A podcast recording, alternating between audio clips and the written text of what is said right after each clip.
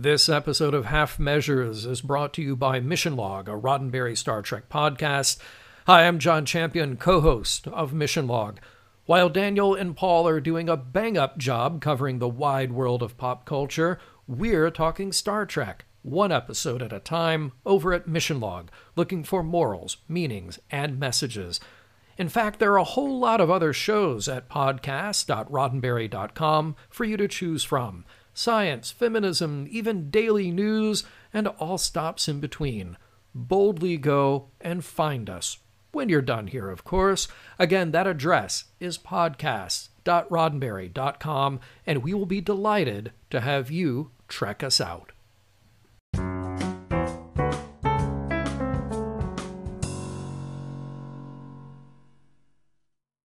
Welcome back to a, another episode of Half Measures, and I'm Daniel White, and I'm joined by my co-host Paul Kanawa.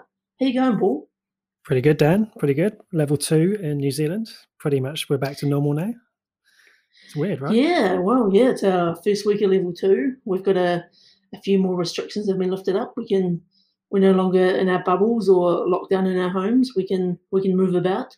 A few safety precautions, but in general, the It's a, it's a shift in focus to the economy. It feels weird to go back to what is normal and for it to not feel normal. It's very odd. It's almost uh, like I'm not. I'm gonna. I'm gonna do it gradually. I'm gonna step by step. I just yeah. Just just seeing the pictures online today of people queuing up outside Kmart and round the block, and you know, people I know meeting yeah. up with other people. You know, I haven't seen these these two. people together before for so long. It seems like it's a perfectly normal thing to do. It just feels weird. I agree. I, I've it's been myself and my um, fiance in my bubble, um, and the only person who's come into our bubble was we an, an electrician who came to fix something for us. Other than that, all of my interactions have been online. Um, that sounds a bit funny, doesn't it? But um, it does. It does. yeah, it, it, it feels like I'm finally going to, I guess, start seeing some some people from from the old days over the the coming days, and it's going to be weird to have human interaction again. Yeah, that's going to have to be a gradual process, um and yeah I, I don't know if I want to move away from online shopping. You know, having the parcels arrive, it's just preferable to having really to, actually, to go outside. Saves yeah. so much money on petrol, but that's spend so me. much on the credit card. It's yeah. a, it's a catch twenty-two. Really so, is. um, so Paul, as tradition dictates, what have you been watching lately? Well, uh, we watched a movie uh, a few days ago, which I, I kind of, just like you said about the the watch list, it's been on the watch list for a while, and we just never got around to it. I never felt quite in the mood for it, and it was because I never expected it to work as a movie. And this is Downton Abbey, the movie. Um, and it really surprised me, um, and I enjoyed it a lot more than I expected. Um, and I think what I mean by that is I really enjoyed the T V show. Um, in fact, it probably served as a lesson for me in terms of what life during that time might be like, um, for people of the stature of a lord and lady and the people that serve them. But I didn't think that it would translate well to the to the big screen as a movie. Um, but But what actually happened was was really quite surprising. I don't think, in terms of recommendations, I don't think you necessarily needed to watch the T V show to be able to enjoy it. Um, I think if you have watched the T V show, you'll appreciate it more. We we often say that about a number of things, I guess, but it's certainly, you can watch it as a standalone.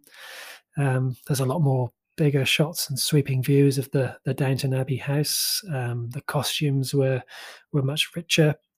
The music was orchestrally ramped up, what have you, um, and all the scenes, the vehicles, the sets and all that were a lot more luxurious. Um, it kind of reminded me of how, um, in the movie Star Trek Generations, how the the Enterprise looked a little bit more plushed up than it did in the T V series. I mean, as a Star Trek fan, I know you get what I mean, right? Uh, so that was that was good. I thought the, the story was good. I thought it was a little contrived, um, but essentially it, It revolves around how this house survives with a visit from King George the Fifth and all of his family. But it was a, a really satisfying movie, great dialogue, and uh, Maggie Smith, who plays uh, the the the Dowager Countess is just brilliant. She has so many cutting lines. I just wish I could remember them when I'm at work and actually use them in the workplace more, because she really cuts people down to size, and that's really satisfying. So, uh, so yeah, that was the, I think, the only movie I've watched since we last caught up. It's um Downton Abbey is a uh, Downton Downton. I feel like I'm probably saying that wrong. Not, da- not downtown. not not Downton Abbey. Downton. um, I, I I've watched like I feel like I have watched quite a bit of that T V series a long time ago. I. I broke my leg once and I was stuck at home, and I ended up sort of like binging quite quite a bit of it, and I quite enjoyed it. But it's been, I, I don't think I ever finished it. Um, but I feel like it's probably a, a series I could maybe go back to one day. Um, and I feel like if I did, that's probably where the movie would fit in for me. I can't imagine myself just jumping into a, a Downton Abbey movie. Yeah, look, uh, the way they sort of, they they use the names of the characters quite a lot more than they would if it was just a regular episode of the television series, mm. just in, in so that they can introduce it to a new audience. Um, but yeah, it it it was a nice uh, a nice movie to watch. Um, the other thing we've uh, started up uh, is season six of Bosch.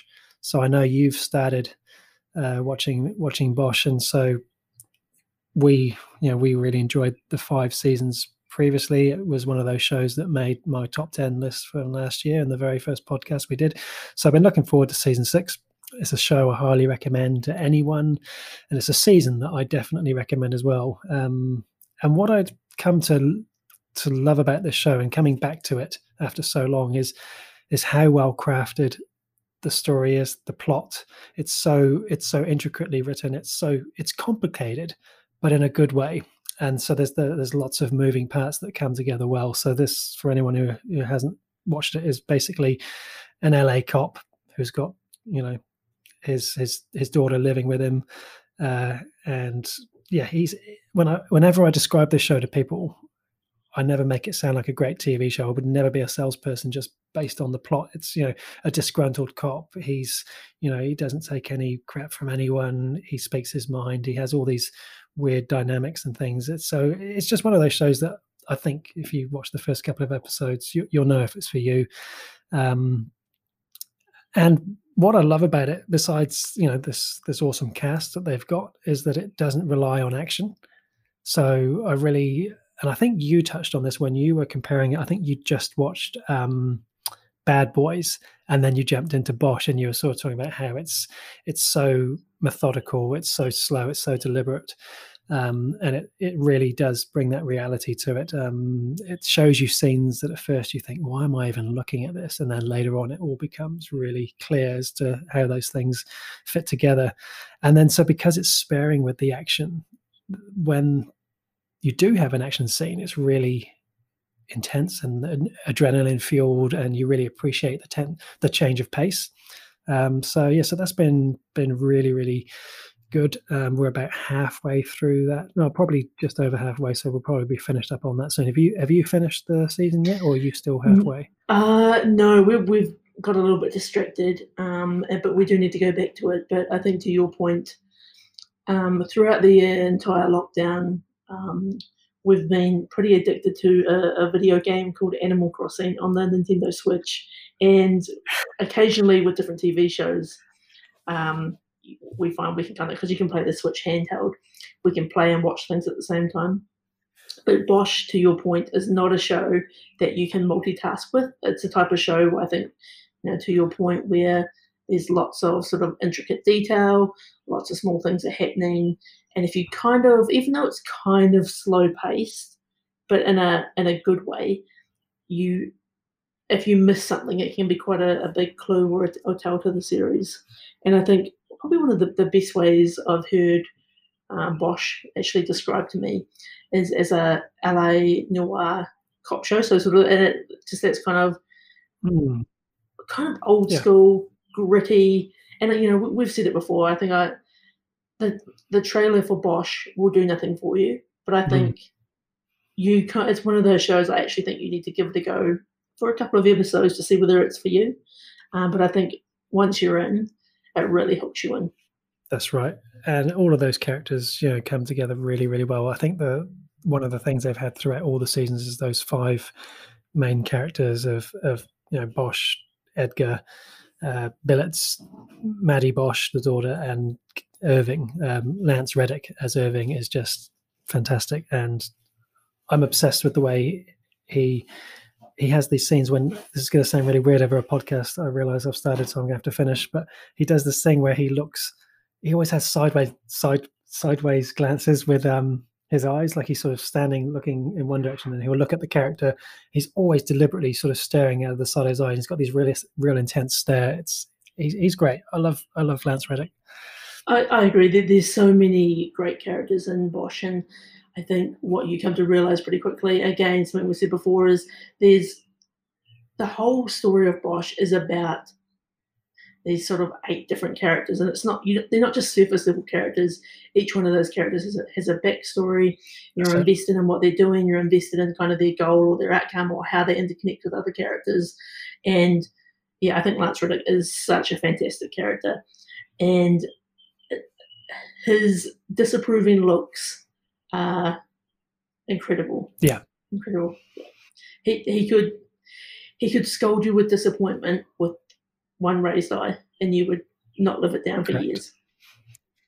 I, I feel like if, if if you're listening to this and you're a manager of people, you want to watch this and learn some tricks from from from Irving as to how to look at your employees, because he does it he does it brilliantly. And um, something that I know we've talked about before, but I'll mention one more time because I really want to push for this podcast, uh, is the opening credits. Um, it's right up there. It, it's one of those ones that visually never gets boring to watch. It's such a simple effect where they just simply, right through the middle of the screen, they mirror the, you know, the top half with the bottom half, and it's just a mirror reflection. And it's just, it just, it's visually really, aesthetically really uh, pleasing. And then of course the um, the great theme song "Can't Let Go." Um, by the band Quarter Ghost, uh, really catchy. Um, so yeah, that top ten T V intros, it's it's it's going to be in the mix. Oh yeah, I think we've got to do that soon, um, because every time we talk about it, I just start thinking of some of my favourite T V shows with a good intro, and I think this is something we agree on. Where if it's got a good intro, like they've invested heavily in it, good soundtrack, good graphics, however they bring it in, it's often sort of a good tell that this, this show is going to be good. And when you, um, it actually sometimes annoys me on Netflix when it you're watching sort of episodes back to back and it skips the intro, and you actually yes. want to, you actually don't want to skip the intro. You want to like, because part of kind of getting like hyped up into the show is like, I love the, I love the music, I love sort of the theme song or whatever it might be. Yeah, and I think one of the things that Bosch does cleverly to avoid that is, in terms of it being skippable, is that it's inserted a couple of minutes into the episode, and it's it really sets the theme. And uh, yeah, anyway, I won't go on yeah. about that that that too much. But my last two things, uh, once again, uh, I won't go into Transformers again because we've done that enough. But Seinfeld, we're at that uh, end of season four, season five, Matt, now, and it is so strong. Honestly, to anyone who's never watched Seinfeld before, if you're not sure, It, just jump in mid-season any way you like, season four, and if you're not hooked after an hour, I guess the show is not for you. But um, for us, you know, my wife and I have so much new stuff that we want to watch, and we so rarely permit a rewatch. You know, you talk about the rules and regulations in your household. You know, the rules and regulation in this household are pretty strict as well. It's like if we're gonna if we're gonna do a rewatch, it really has to tick all the boxes. So for a show that has one hundred eighty episodes, you know, um, Seinfeld does tick those boxes. Um, I've even changed my ringtone uh, to, to the Seinfeld theme because I hate phone calls. But at least, you know, if someone has the audacity to actually call me, um, at least I get the satisfaction of, of, of hearing the theme tune. It's funny because with your rewatch of Seinfeld and um, regular nightly Snapchats, it's it's really bringing back that nostalgia factor for me. And I actually just got a, a text message from my mum yesterday who's saying, oh, I've started rewatching Seinfeld. I forgot how good it was. And I was like, when did my mum become a Seinfeld fan? And I can't have um, the co-host still half me just watching Seinfeld and having a great time, and my mum. So I th- I've sort of jumped back in as well.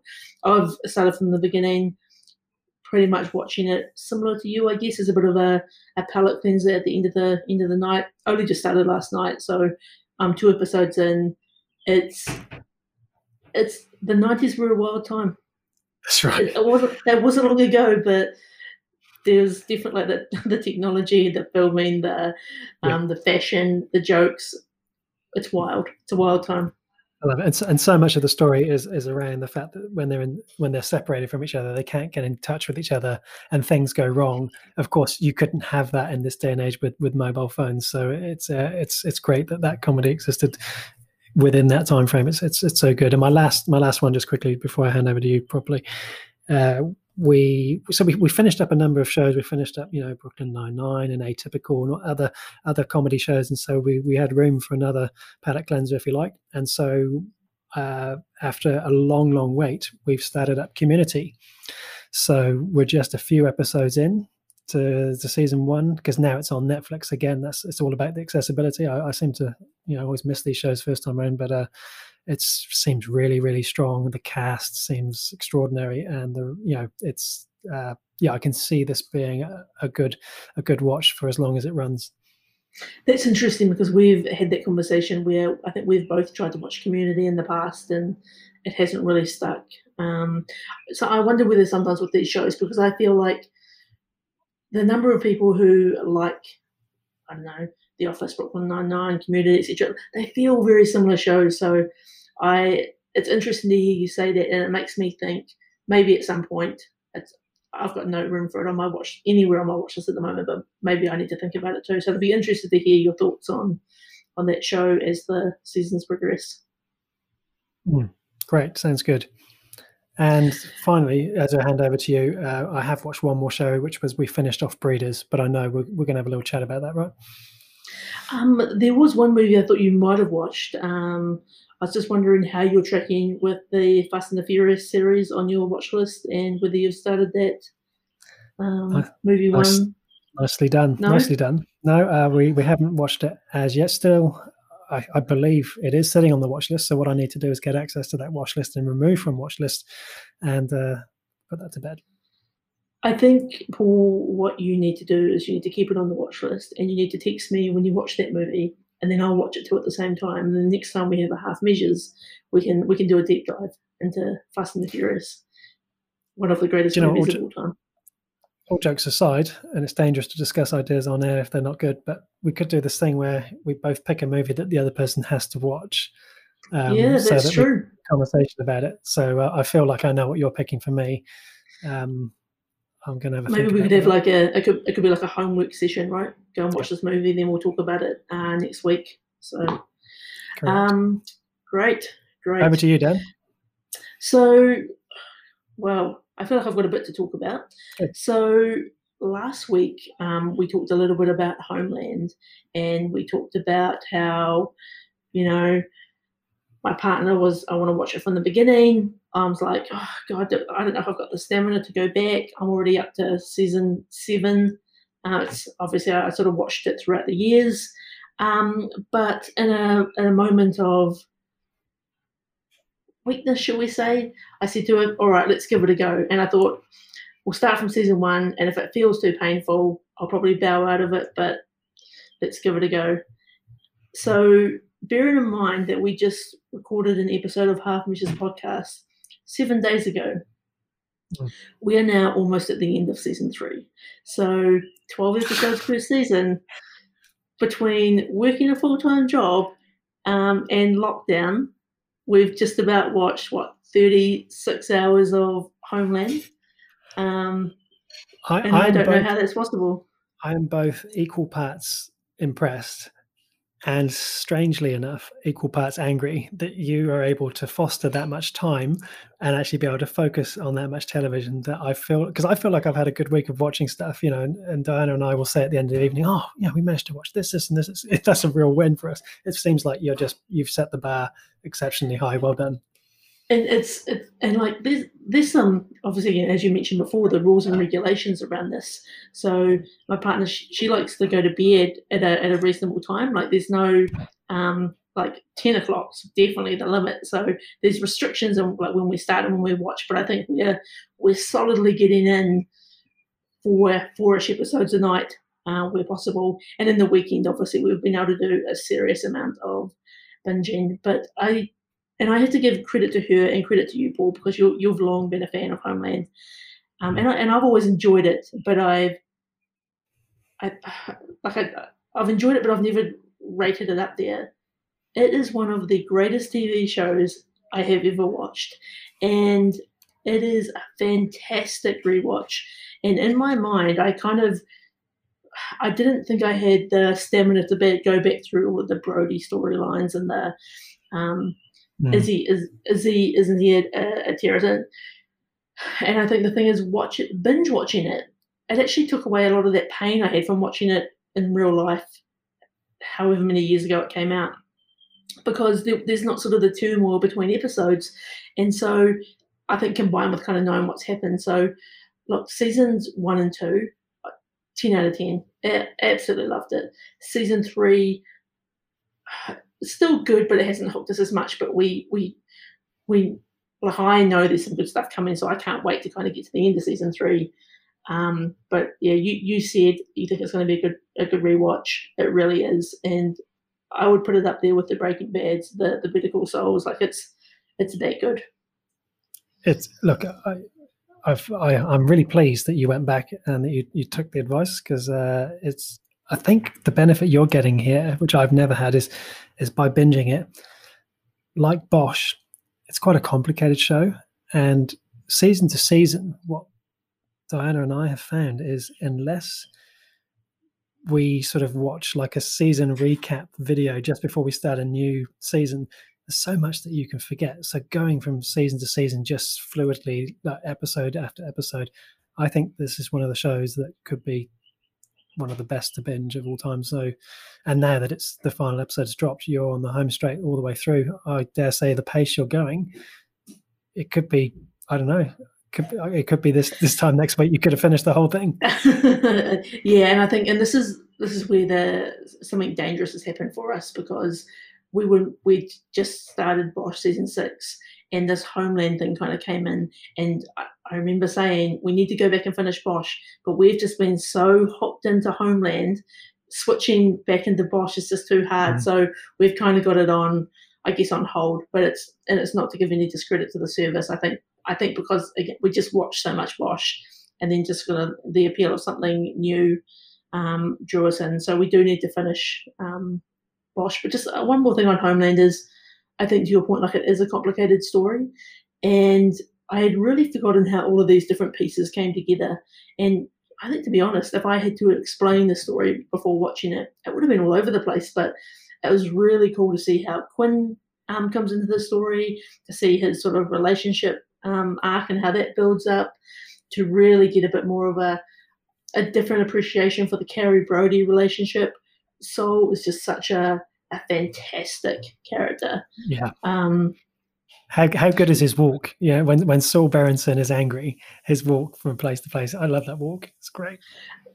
So in season three, my favourite thing is where they've just announced the the new director of the C I A, and Saul's interacting with the um, the senator who's about to become the director, and he mm. locks him in the conference room and turns the lights off on him. Incredible. What a power move. And I think it's really made me enjoy as well. I think the thing with Saul and, and Carrie is, and I think it's actually referenced in one of the episodes, Saul brings with him this Cold War era spy espionage type factor, and it's about like losing tails. It's about like infiltrating the enemy, and it's not always about um, lots of technology and drones and video footage. It's, it's actually about some real like nuts and bolts of being a spy, and I think that's what makes that show really awesome. And his relationship with with with Carrie, because of course Carrie is, as we know, is brilliant and is a great, you know, great at her job. But then she also has all of these personal issues that she's constantly going through. And so that relationship with Saul is kind of like a, he trusts her, but at the same time he knows she's something of a liability, and so has to keep her in check. And um, mm. yeah, when when you know Mandy Mandy Patin, Patinkin, is that how you pronounce his last name? Uh, who plays Saul Berenson? Uh, when he is angry, he's the best. I, I'm gonna. I want to find a YouTube clip of all the angry Saul scenes together, because I just think that would be really worthwhile watching. Agreed, agreed. So that's pretty much consumed a lot of my spare time. Um, I guess so combined with, I just started Seinfeld last night. I have still been occasionally watching an episode of Rebels as well, just to keep that fire burning. Um, still very much enjoying those shows, but yeah, look, it's been it's been hectic. It's been hectic with, and I think that's going to be as we start to move back into normality with life. I imagine some of the this watching might die down a little bit, um, mm. but we'll see. We'll see what happens. I think for you, you're like you were mentioning. Um, I think that transport watching, you know, on the train. We'll come back potentially, which will be a good thing. But I think just I think losing a bit of time in our lives with um, just commuting back and forth from work and then getting home to make dinner and all that type of drama. You know, there's not quite so many hours left to, to be watching. Agreed. The alarm's going to have to go off earlier. I, I dread that. I've really got myself out of that alarm mode. So um, a, a new segment that we thought we, we should start bringing into the, the Half Measures podcast is a industry news. So obviously we, we talk about new things that pop up every now and again, but and there's obviously in the entertainment sector there's there's new news, breaking news, rumours, new trailers, mm. things happening, things stopping and starting. And so we thought we might just sort of uh, each each time we have a podcast is actually just share some of the highlights that we've we've come across of the week. So I guess the the first one that we have to acknowledge after talking about so much Seinfeld is the unfortunate loss of Jerry Stiller this week. Mm. So yeah, so oh, Jer- really sad, eh? Yeah, re- well, yeah. So he was what was he ninety-two, I believe. Correct. Yep. ninety-two. So, um, so he plays uh, George's dad in uh, Seinfeld. Frank, Frank Costanza, the angry Frank. Inc- incredible, incredible character. So um yeah yeah like a, a really great actor. I, I've seen on Twitter there's been lots of great homages to um I guess what a, a great person and great I, I guess character actor he's he's been um and he, he still pops up in all sorts of movies. He pops up in, in quite a few of his sons uh, Ben Stiller's movies as well, like yes. Mulan, and yeah so he, he pops up in all, all around the place, but special shout out. Nice, nice, nice shout out, Dan. And I, I feel like so much of his career, actually, or his early career, is really unknown to me. Like I feel like I knew him basically as as Frank. Um, and as you say, the only other sort of things were, were those movies with, with Ben Stiller. The one that stood out to me the most, actually, for from those was The Heartbreak Kid, uh, right. where he actually plays Ben Stiller's dad, uh, who just turns up randomly in the movie, giving him really vulgar advice about how to. How to be successful in love, shall we say? Um, but you know, of course, Frank Costanza. So many. I was reading up. There was like an article on like some of the best things and best scenes that he had and best quotes. And of course, the big one for me was always "You want a piece of me." And what I haven't just dis- discovered is, was he the first person to ever say that? Like, did he come up with that saying? I feel like that's the first time I ever remember it being said on screen. "You want a piece of me?" And then I think Elaine takes a swing at him. Uh, yeah, great actor, great character. Yeah, definitely. Um, also, just sort of like looking around around the traps of the of the internet, it looks like a few movies are starting to be rescheduled to be put back into theatres.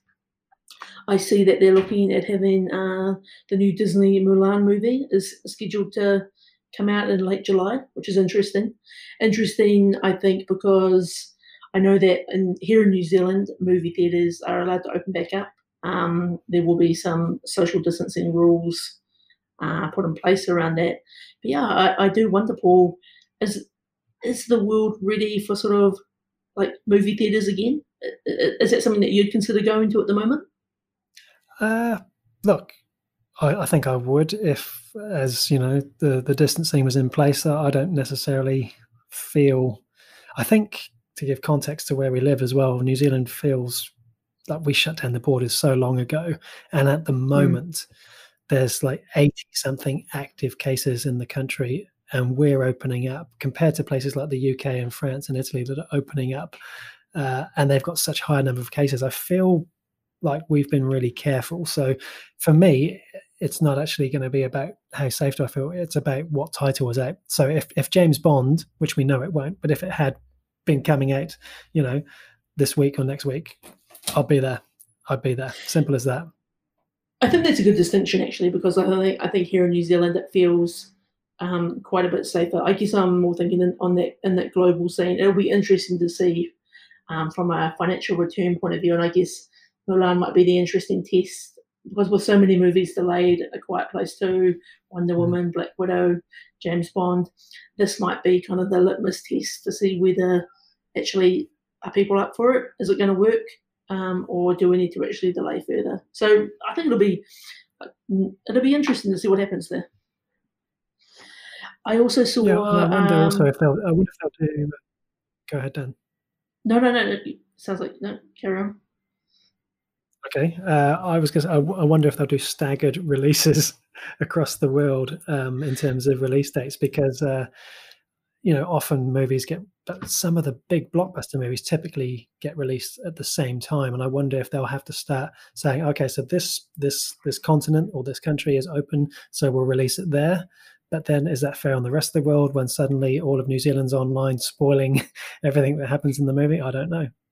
Yeah, look, that's a, that's a really good point. Um, I feel like with so many of these properties, they really like to keep the storylines and, the, and some of the story arcs close to their chest. So I, I can't imagine they're going to want to, mm. and kind of co- probably complicated from a distribution point of view. Is I, it's not like the stupid. There'll be a middleman that kind of works out the distribution of how these um, films get around the place. So yeah, look, I think it's going to be a a messy and interesting space, and it'll be, you know, we've talked about this um, in, in previous episodes, but I think there's going to be a bit of a, a backlog of movies that have already been produced but need to be put out.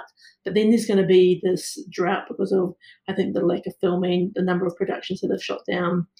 They've been mm. shut down because of coronavirus, um, which means that we're actually not going to get those movies until potentially um, twenty twenty-two, twenty-three, et cetera. So it'll be interesting times. Thank goodness, thank goodness there's so much content to watch. It gives it almost feels like I have a chance to catch up. I agree. I can finally finish Rebels. I can finally finish season six of Bosch. It'll be fine. I have enough to get through.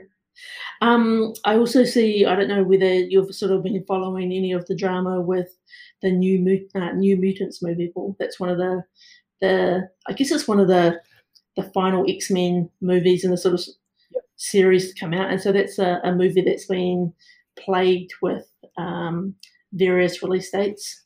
Uh, I, I think it's, from what I've read, it's, it's had about two years with the different scheduled release dates and fallen mm. over for various reasons. So apparently that's now set to come out in August, and that's which is going to be interesting because it's kind of a, you know, a Marvel movie which has um, it's got a bit more of a, a light horror feel uh, or vibe to it, and given that it's had so many um, release issues, it actually makes me wonder whether it's going to be any good, especially given the quality of the last Marvel movies that have recently come out. So, yeah. sorry, not Marvel, the last X-Men movies that X-Men. have come out. Yeah, yeah, yeah. yeah. Whew, sacrilege. I can't say that. Outrageous. No, no, no, the, I mean, X-Men, no, X-Men. The X-Men movies, yeah, I I think they have been pretty low power, as we've talked about. But uh, no, I, I saw the the tweet from the X-Men movies account about, you know, the, the New Mutants and... Uh, Yeah, I just wonder when projects drag on for so long, um, what does that do to the quality? Like something like Avatar two, three, four, and five, like that feels like it's been been going on for um, I don't know. It's like it, how how can it be relevant now? I, I don't know. It was, I think, you know, Avatar two is a really interesting one, isn't it? Because it's been. It's, it's been probably, what, ten years almost since um, the first Avatar, and I, I, it was such a, a big deal when it came out, but I, is the appetite still there? Like, why is it taking so long? Yeah, and I guess just to clarify what I meant before when I said is it still relevant, what I, I didn't mean the film, I meant that if they've been doing something for so long, is what they were doing back in twenty twelve, twenty thirteen, twenty fourteen, you know, how much of how much of use is that to making the film today? Because I think if Avatar two was advertised, I think the appetite would be there. I, I do believe the appetite would be there because I did enjoy that movie and I do want to see what happens next. But uh, just the length of time, just yeah, just like this, this New Mutants movie, it just seems crazy. And it, it does make me worried. I think that I think sitting on a movie like New Mutants, with you know, you've got quite a few big stars in that movie, and there's got to be a rationale for why that hasn't been pushed through, right? Because you don't sit on a, a big budget movie and not release it. So I, I guess it says to me that there's probably some underlying concerns and maybe what they might find with this movie. If there's a lack of other things coming out at that time, maybe people will be hungry for it and it might actually do better than they, and that might be the rationale behind it, but who knows. Agreed. But um, one other bit of news I want to talk about before I, I hand over to you to talk about um, a few things that you've found. I come across a, an article which, which I found through a Reddit post, and I do have to say this is largely a rumour, but I want to get on board the hype train and just talk about it a little bit. So it's an article that talks about Daredevil Season four. And just just to clarify around that, so it, it's pure rumour. It's um, it's been given by a source which is apparently known to be a little bit mixed in terms of the, the credibility. Um, but what the article, the article goes into quite a bit of detail talking about, I guess, you know, everyone was, most people are quite, I guess, upset that um, obviously Daredevil isn't going to continue on Netflix, as with Jessica Jones, Punisher, et cetera. Um, and there's a whole bunch of rationale for that. But what's really interesting about the article is, and it's kind of long been rumoured that another streaming service could actually pick up the the Daredevil franchise, and so and the other article talks about Hulu picking that up. And what's really interesting about it is, no one has specifically spoken to um, Charlie Cox, who played Daredevil, um, and asked him to be part of it. He is very keen to be part of Daredevil. We know that um, okay. Marvel, we know that Marvel is um, likes Charlie Cox as Daredevil. They don't necessarily mm-hmm. like the direction that Netflix went in, and so with the the new merger um, of, I guess, Marvel and Disney. What there is appetite for, what this article alludes to, is that there would be appetite for Charlie Cox and several of the other, I guess, key cast members, um, which I guess could include some of those other other characters that we just talked about, mm. actually coming back into a, a sort of a, a soft reboot of those franchises, and so not a, not a, not necessarily a, a season four following the story that we've had, but a, a continuation of those characters. Um, Playing playing those roles that we really liked, and I'm pretty excited by that, and it feels like a possibility.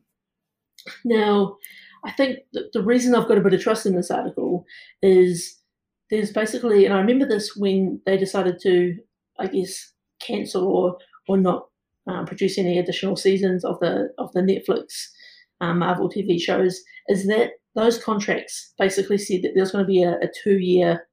Um, Uh, hiatus window where no one was allowed to do anything, and so that two-year That's right. window yeah. expires in November, and so basically there's all this kind of talk and chatter about it, but from a legal point of view, no one can actually start doing anything, start offering roles, start putting things on the table.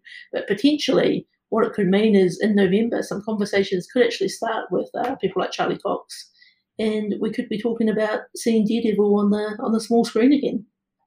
Look, that really excites me, um, and the idea of what you've just described, I think, could work quite well. Uh, I, I think the only example I can think of, and this is a poor example, but I'm going to go with it, is is Arnold Schwarzenegger as Terminator has played. You know, when you think of Terminator, you think of Arnold Schwarzenegger, and he has played that character in the you know one, two, three, four, and then the the. the Genesis movie, and then he came back and made Dark Fate, which was a reboot, and it's different universes or different timelines, but with the same character and with the same actor, and everyone just accepted it, and there was no big confusion. Or and so I think if what you're describing there feels like all of those characters, you know, from Iron Fist, Jessica Jones, Punisher, could easily come back and be rebooted with the same cast, and I think you may actually get a you know, you'll get new new new watchers on board anyway, because people were just discovering, and you may get some of the previous um, audience, people like you and I, who will appreciate it because they loved the interpretation of those characters by those actors. Um, so I think I think that's a great idea, and I hope the rumor's true. Yeah, and I think what's really interesting about it is I think there's um, obviously Hulu has kind of been identified as the is the platform for the slightly, I guess, more mature content, because Disney Plus already has a, a whole bunch of um, Marvel T V shows coming out. Um, the um, the Loki T V show, WandaVision, the um, uh, God, I can't remember, the Winter Soldier, um, the Falcon and Winter Soldier T V show. So there's a whole bunch of stuff coming out, but I think where Daredevil and Punisher and Jessica Jones, they kind of fit into a slightly darker universe. Like, like I think they can link to the universe, but they've got a, a darker story to tell. And I think having um, having them on a, a different platform but still associated to Disney um, kind of gives them the ability to make sure that whole Marvel universe is interconnected, um, but they're, I guess, keeping it safe from a, a I don't know, a, a viewer shareholdings point of view on the Disney Plus side of things, which is pretty cool. Yeah. Look, cool. It's inspiring me to go watching a whole bunch of Marvel stuff as well, because I, uh, embarrassingly on this podcast, have to admit that I am not fully up to date on the the Marvel Cinematic Universe offering. I haven't seen some of the big films that are out there, and I, I think I, I love the T V shows so much uh, that if those universes are going to come together a bit, I'm keen to, to get amongst all of it. It's, um look, and I think I... I'm constantly wanting to rewatch things, but uh, I think Daredevil for me is, is on my rewatch list at some point. I, I really enjoyed those first uh, three seasons, so I guess, yeah, definitely a show I'd love to watch again, and I guess have a bit of a, a conversation about actually on the on the podcast one day. Nice. So, Paul, so Paul, have you got any uh, news that you've come across that's piqued your interest? Yeah, there's been a, you know, again, so much of the, the stuff is, is rumor, so you, you, you don't want to get too too excited. But one one quick one for those uh, those those Star Trek listeners out there: uh, Anson Mount, who plays Captain Pike in Discovery, uh, made some changes to his Twitter profile um, that got everyone very excited, because there's been a lot of we talked about. Just to go back a step, we talked about fan pressure, about, you know, bring back the Clone Wars, and we got the Clone Wars. There's been a lot of talk around um, so much love for the character of Captain Pike in the series Discovery.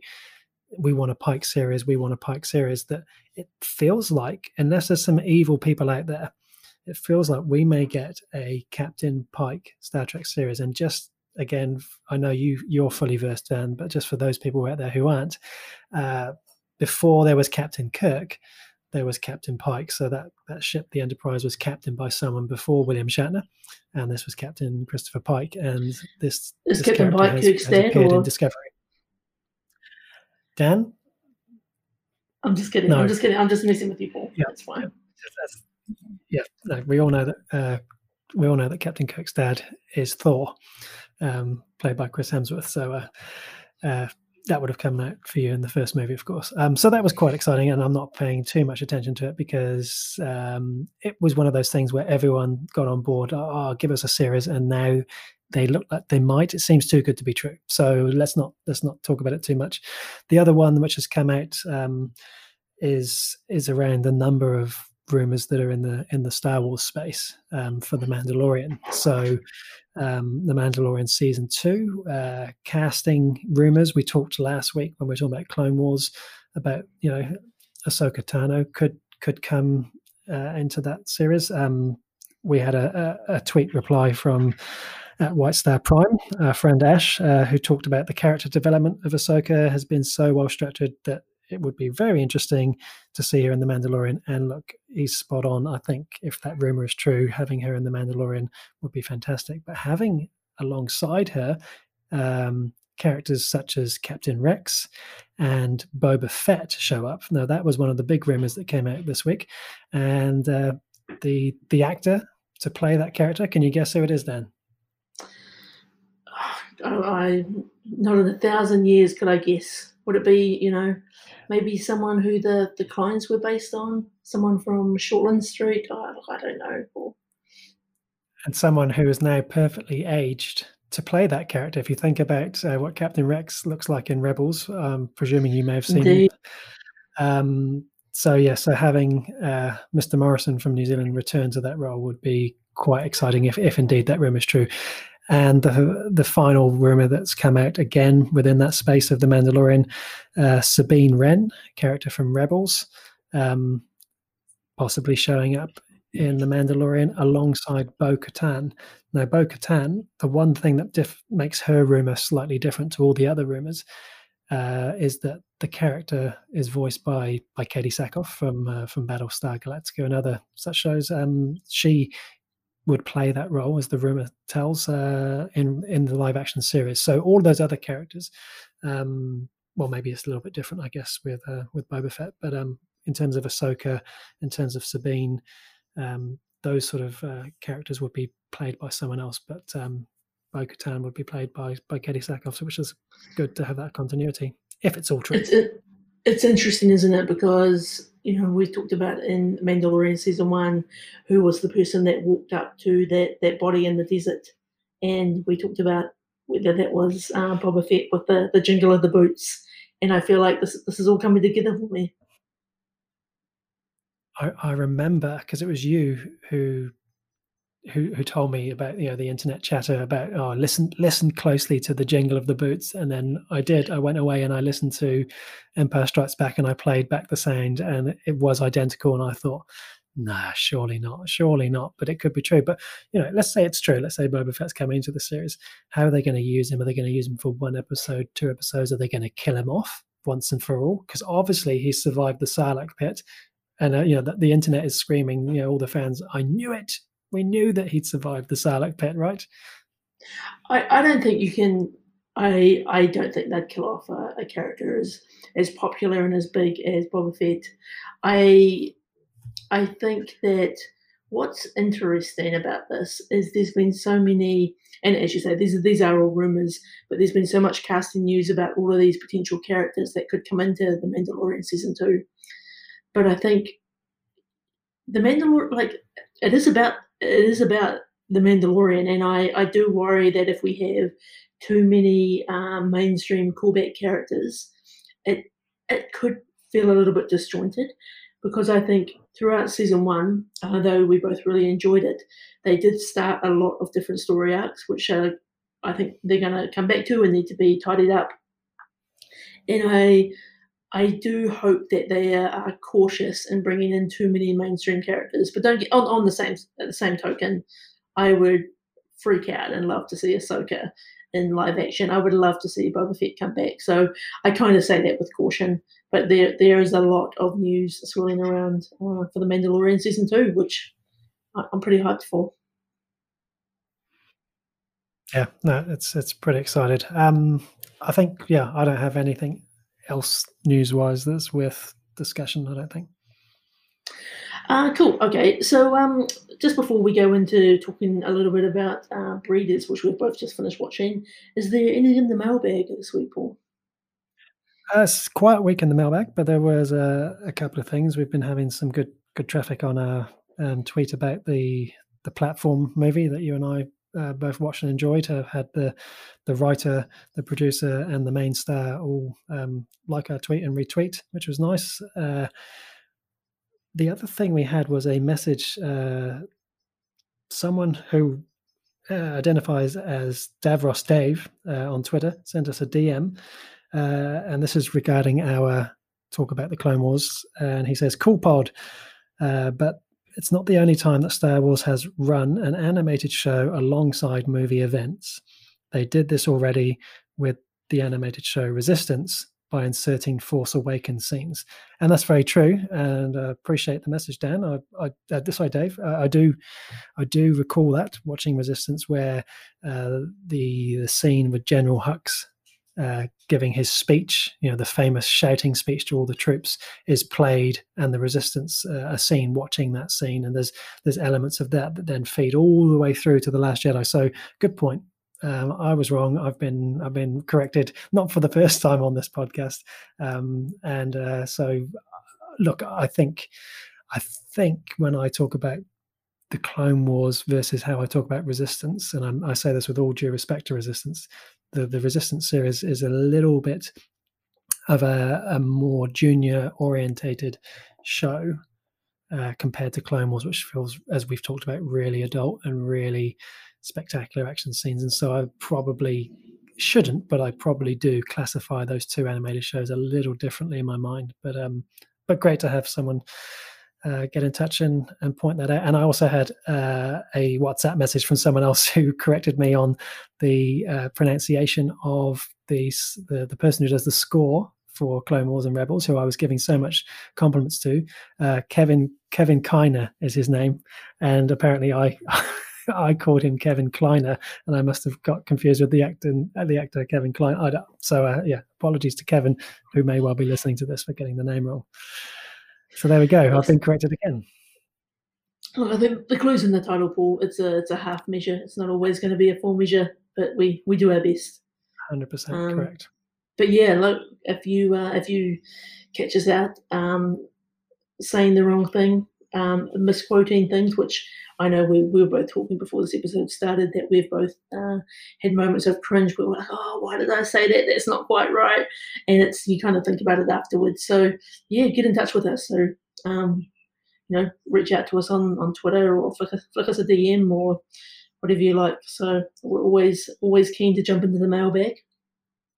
Right. So um, this week, Paul, um, I know we've actually we've, we've spent quite a bit of this podcast talking about actually news and, and things going on, but we did want to have a, a bit of a quick chat about the T V show Breeders, which is a, a show that we only discovered a, a couple of weeks ago. Um, I think I flicked you a message about it, thinking it would be right up your alley. Um, a comedy drama. I, I'm unsure what the second word I would use to kind of uh, define this movie, this T V series is, but basically a ten, ten episode T V show starring Martin Freeman. Uh, the basic premise is he has got a couple of kids, and it's kind of an inside look at what it's actually like to be a parent. And it's kind of the behind closed door view of just trying to live your life in a modern day world and keep your kids under control and keep everything moving. Um, but yeah, we've both just watched it. So what did you think, Paul? I I don't really know um, what to say, because I did the same thing that you did. Um, as soon as you told me about it, you know, my wife and I sat down, we watched the first episode, and we were just in tears of laughter. And so I immediately messaged three people and said, Breeders, it's on Neon, check it out, it's hilarious, it's great. And I've had to go back to at least one of them, uh, who I would say is perhaps more sensitive than the other two, uh, and say, hey, this show gets pretty dark, just so you know, um, because are, are we going to are we going to dive into true spoilers? Should we should we just go in? I mean, ah, uh, yeah, look, let's jump in. If you like, fair warning, if you haven't watched. Um... If you haven't watched Breeders, we're going to dive into the spoilers. But yeah, if you're if you're up for some laughs, maybe check it out. But do be aware that it gets into some pretty serious topics as well. Yeah, look, it's, jump in, Paul. It's still my, so my my perception of the show was that I was laughing at it, but such serious things were occurring that are not in any way funny, and they were they were relatively not, I don't want to use the word graphic, but they were. They were quite central and explicit. So, um, so Ali, the uh, Martin's uh, partner, her father, played by the the brilliant Michael McKean, um, who we know and love as Chuck from Better Call Saul. So I was really excited to have him in it for five episodes. But the reason he only did five episodes is because he got wiped out by a car, and we saw that in in exquisite sort of detail as he was walking across the street. And it's then all about how she deals with the grief of losing her father, and there's there's humor that can come through that in in in many ways. But the direction it then goes off towards the end of the series for the last episode, well, last two episodes with the the child, it's it's really serious stuff. So this this kid of theirs, um, Luke, uh, is becoming seriously ill, and I you know, there's very few things in life that you can think of that are, are less you know. not going to bring about less than a, a child becoming very ill and having to go into a coma. But the show does something that even in amongst these scenes, it still pours out some great comedy moments. And so when Diana and I were watching it, we were kind of like, we're not knowing how to feel, how to react to it, and how to classify it. And it's we were watching it. I think I think this is where the anxiety lies, um, particularly with Diana, is we were watching it as a palate cleanser. And so we were finishing our evening on this note, and it's like, no, no, no, no, no, this is not, this is not the show for that. So, um, yeah, it's, it's fascinating. I love the the dynamic of those two things together, making it so awkward to watch. So uh, yeah, I feel like I've rambled now. I'm going to hand the, the talking stick back to you, Dan. I think you've you've hit the nail on the head with this one, Paul, in the fact that it's not a palate cleanser. It's you you need the Seinfeld or the Brooklyn Nine-Nine or the Office afterwards to kind of um, reset and get back in sync, because I think I did a similar thing to you where I watched the first episode and I instantly texted a few people I know who have kids, and I thought, they're going to really love this. I bet their kids are a bit of a nightmare when they're trying to sleep or they've got an important meeting the next day. They're going to love it. Um, and then to have the show, I think when um, when Michael, the father, dies in the episode five or gets bowled by the car, mm. it, that's almost kind of the turning point of the show, because all of a sudden, well, it's not the only turning point, but it's it's it's one of the super dark moments of the show, which I kind of felt like could be coming, but it came in such a graphic, hard-hitting way that it kind of caught me off guard. Um, not to mention when they have to deal with social services, um, the actual, as you say, that the, the actual well-being of these of these kids, how um, how Ali's dealing with the grief, I think, and it, it constantly kind of has, it kind of plays with your emotions, because you know, when they're in the hospital in the in the final couple of episodes, there's so so many great moments where uh, Paul, um, who's Martin Freeman, who's pray, is praying to David Bowie, and it, it's just so great. Like he he, he doesn't believe in any uh, with an atheist, I guess, and he's um he's praying he's praying to Bowie, and it, it's so good. And then you know when things finally get better, and he's all that's out the window again, and he's back yelling at his kids. It's you kind of can't help but laugh, but you feel like you shouldn't be laughing because you've kind of been on a bit of a this emotional journey. And it, I was just looking on Rotten Tomatoes actually to see what what do they define uh, this as, and they've just got it down as a, as a comedy. Um, and it, it is a comedy for half of it. Um, yeah, it's a. I really same enjoyed with it. Same with IMDb, they've got it as a comedy on IMDb as well. So yeah. It's got pretty good ratings too. It's got a um, an eighty-two percent fresh rating. It's got a seventy-one percent um, audience score. I think it's a show that like, I definitely watch season two. I'm really interested to see where they go with it next. Um, I'm not sure, can they have as much heavy stuff in season two? I I, I don't know if that's even possible. Um, but I, I, I think still at, at its fundamental level, a really enjoyable, insightful look at, I think, you know, like when you think about things happen behind closed doors, like, you know, people say things that like they wouldn't say in public. The way that you might talk to your workmates might be quite different to the way that you talk to your partner. Or, and it's, mm. and I think that's kind of the, the funny bit about it for me is it's kind of this, what it's really like at home. And, and it's not necessarily in a, in a bad or, or terrible way, but it's just, it's, I think it's, it started off as, a, I think, something that was going to be a comedy that was going to feel really good, and it just turned into something really different. And yep. not not for bad reasons, but I think you just, it is a show you need to go into and be in the right headspace, because I can imagine it's it's probably not a show for everyone. Like if you've been through something traumatic, if you've had a kid in hospital, right. do not probably don't watch it. It's probably not going to make you feel happy or laugh at all. No, that classic British D A C humour goes places sometimes, and we've seen it before with Afterlife, obviously. Then that whole the premise of that whole show is around the grief there, um, but something a little different with this one. Uh, I think with Afterlife, you know what you're getting right from the start, whereas with this one, as you say, halfway through it comes out of nowhere when suddenly Michael gets knocked over and you go on this journey. And I know what you mean about how you you when you're talking about how when when Paul's praying to Bowie, and then you know. the child does get better, and at, during those those praying moments he said, oh look, if, if he if he comes through, I'll never swear at him again, I'll never shout, I'll be a good dad. And then you know he's back at it again. Um as you say, that's funny, but it's not, because you've been with him and you think, well, you should really, if if you now have any sort of sense of self-worth and belief in terms of what you've just done, you should be true to those things. And uh, it's nice that it finishes with him going to a, an anger management class, uh, as it were. It's um yeah it's it's really interesting how they're going to take season two, what direction they'll go, if, if they'll bring, because because in order to have that darkness, dark events need to happen. So what will That's they right. bring in to, to maintain that? I think uh, that could actually be quite a, a funny angle for the show to go actually down there, the anger management path, and I actually think maybe bringing in a few other characters with uh, similar anger issues could be could be quite a bit of fun.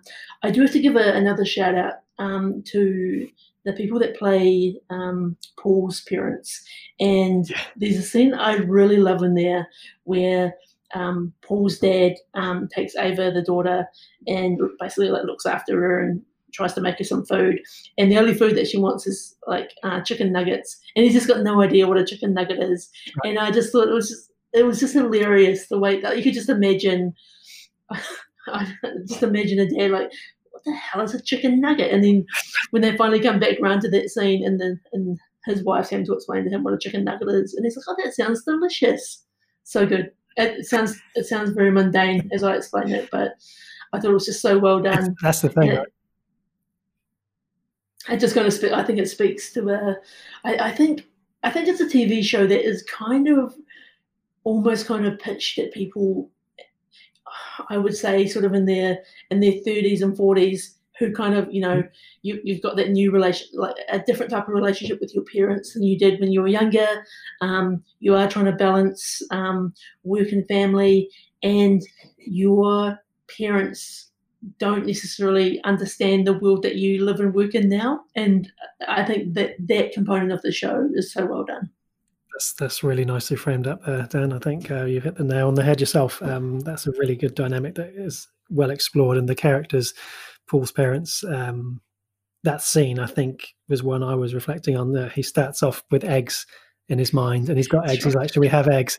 And then the daughter's like, "I want nuggets." And then in the end, he's like, "No, we're, we're having eggs." So, uh, just a quick note: uh, there's elements of Ava, the daughter, that remind me very much of my own six-year-old daughter, and uh, so um, that was really, really nice to watch because, um, yes, she's a she's a really nice little character, as opposed to Luke, who, to be honest, he's a nice, nice enough little ten-year-old kid, but he really pisses me off, if I'm honest. So I felt really bad about that when he when he became unwell. I really enjoyed too the um, this is in the first episode, I think, where he's talking to his son's really concerned about there being a fire in the house, and then Paul's trying to explain to him about um, don't worry about fires, and then he accidentally starts talking about like. Um, open windows and burglars, and then like it just it, it opens up all these new fears, and he's just like he can't stop himself. He just digs himself in deeper and deeper holes. So, I think from from that point of view, I think it's sort of in reflection. It's I think if I knew some of the darker stuff was coming, it wouldn't have hit me by surprise so much. So, look, I think it's it's still worth a watch. I, I think that review on Rotten Tomatoes feels pretty good uh, to me. Sort of feel like around that yeah. sort of seventy percent is a is a good rating for it. It's a pretty yeah. apart from being heavy in points, it's only ten episodes. We're only talking about twenty-five-ish minute length for each each one. So get amongst. And I think the the thing I enjoy the most, and in fact, I should give credit. It was my wife who, who said this, but really, what really truly is funny about the show is when the kids are in bed and the adults are talking, and they're talking. Honestly, openly, really explicitly, the language is foul. And then, of course, when the kids come in, it's like, oh, it's okay, honey. Oh, no, daddy daddy loves you. And, uh, and then the kids are gone, and straight away they're back into it. That's that's very close, to, at least to the reality that, that we live with as parents. And um, that's when it's at its very best, I think, in terms of comedy. So if you if you can handle, as we said, the the the dark story, and I think if if you if you know if you if you're listening to this and you know going in, you'll probably be more prepared than you and I were. So uh, yeah, it's one for everyone to enjoy. Awesome. So that probably uh, just about brings us to the end of another episode of the Half Measures podcast. So Paul, if people want to get in touch with us, where would they do that? Uh, they can get in touch with us on Twitter at Half Measures Pod. On Instagram at Half Measures Podcast uh, and at Half Measures Podcast, also on Pinterest, also on Tumblr, also on Facebook. I mean, I, I don't know where it ends. Uh, yeah, probably keep it to Twitter and Instagram if I'm honest, because I think the social media manager can't be bothered with the other accounts. And we do have a, a pretty exciting, I guess, website in the works as well, which um, we hope to be, I guess, formally launching um, in the not too distant future. So keep an eye out for that one. But um, until next week, it's uh, it's been another good one, Paul. Great to catch up. Great to hear that news. Great to have a convo with you. Be safe out there for level two. See you next That's week. Right. And uh, yeah, come back in seven days and we'll find out what Dan thinks about the finale of Homeland, because the pace you're going, I reckon it's going to happen. So, uh, yep, we'll see you uh, next time. Thanks for listening and take care. Adios.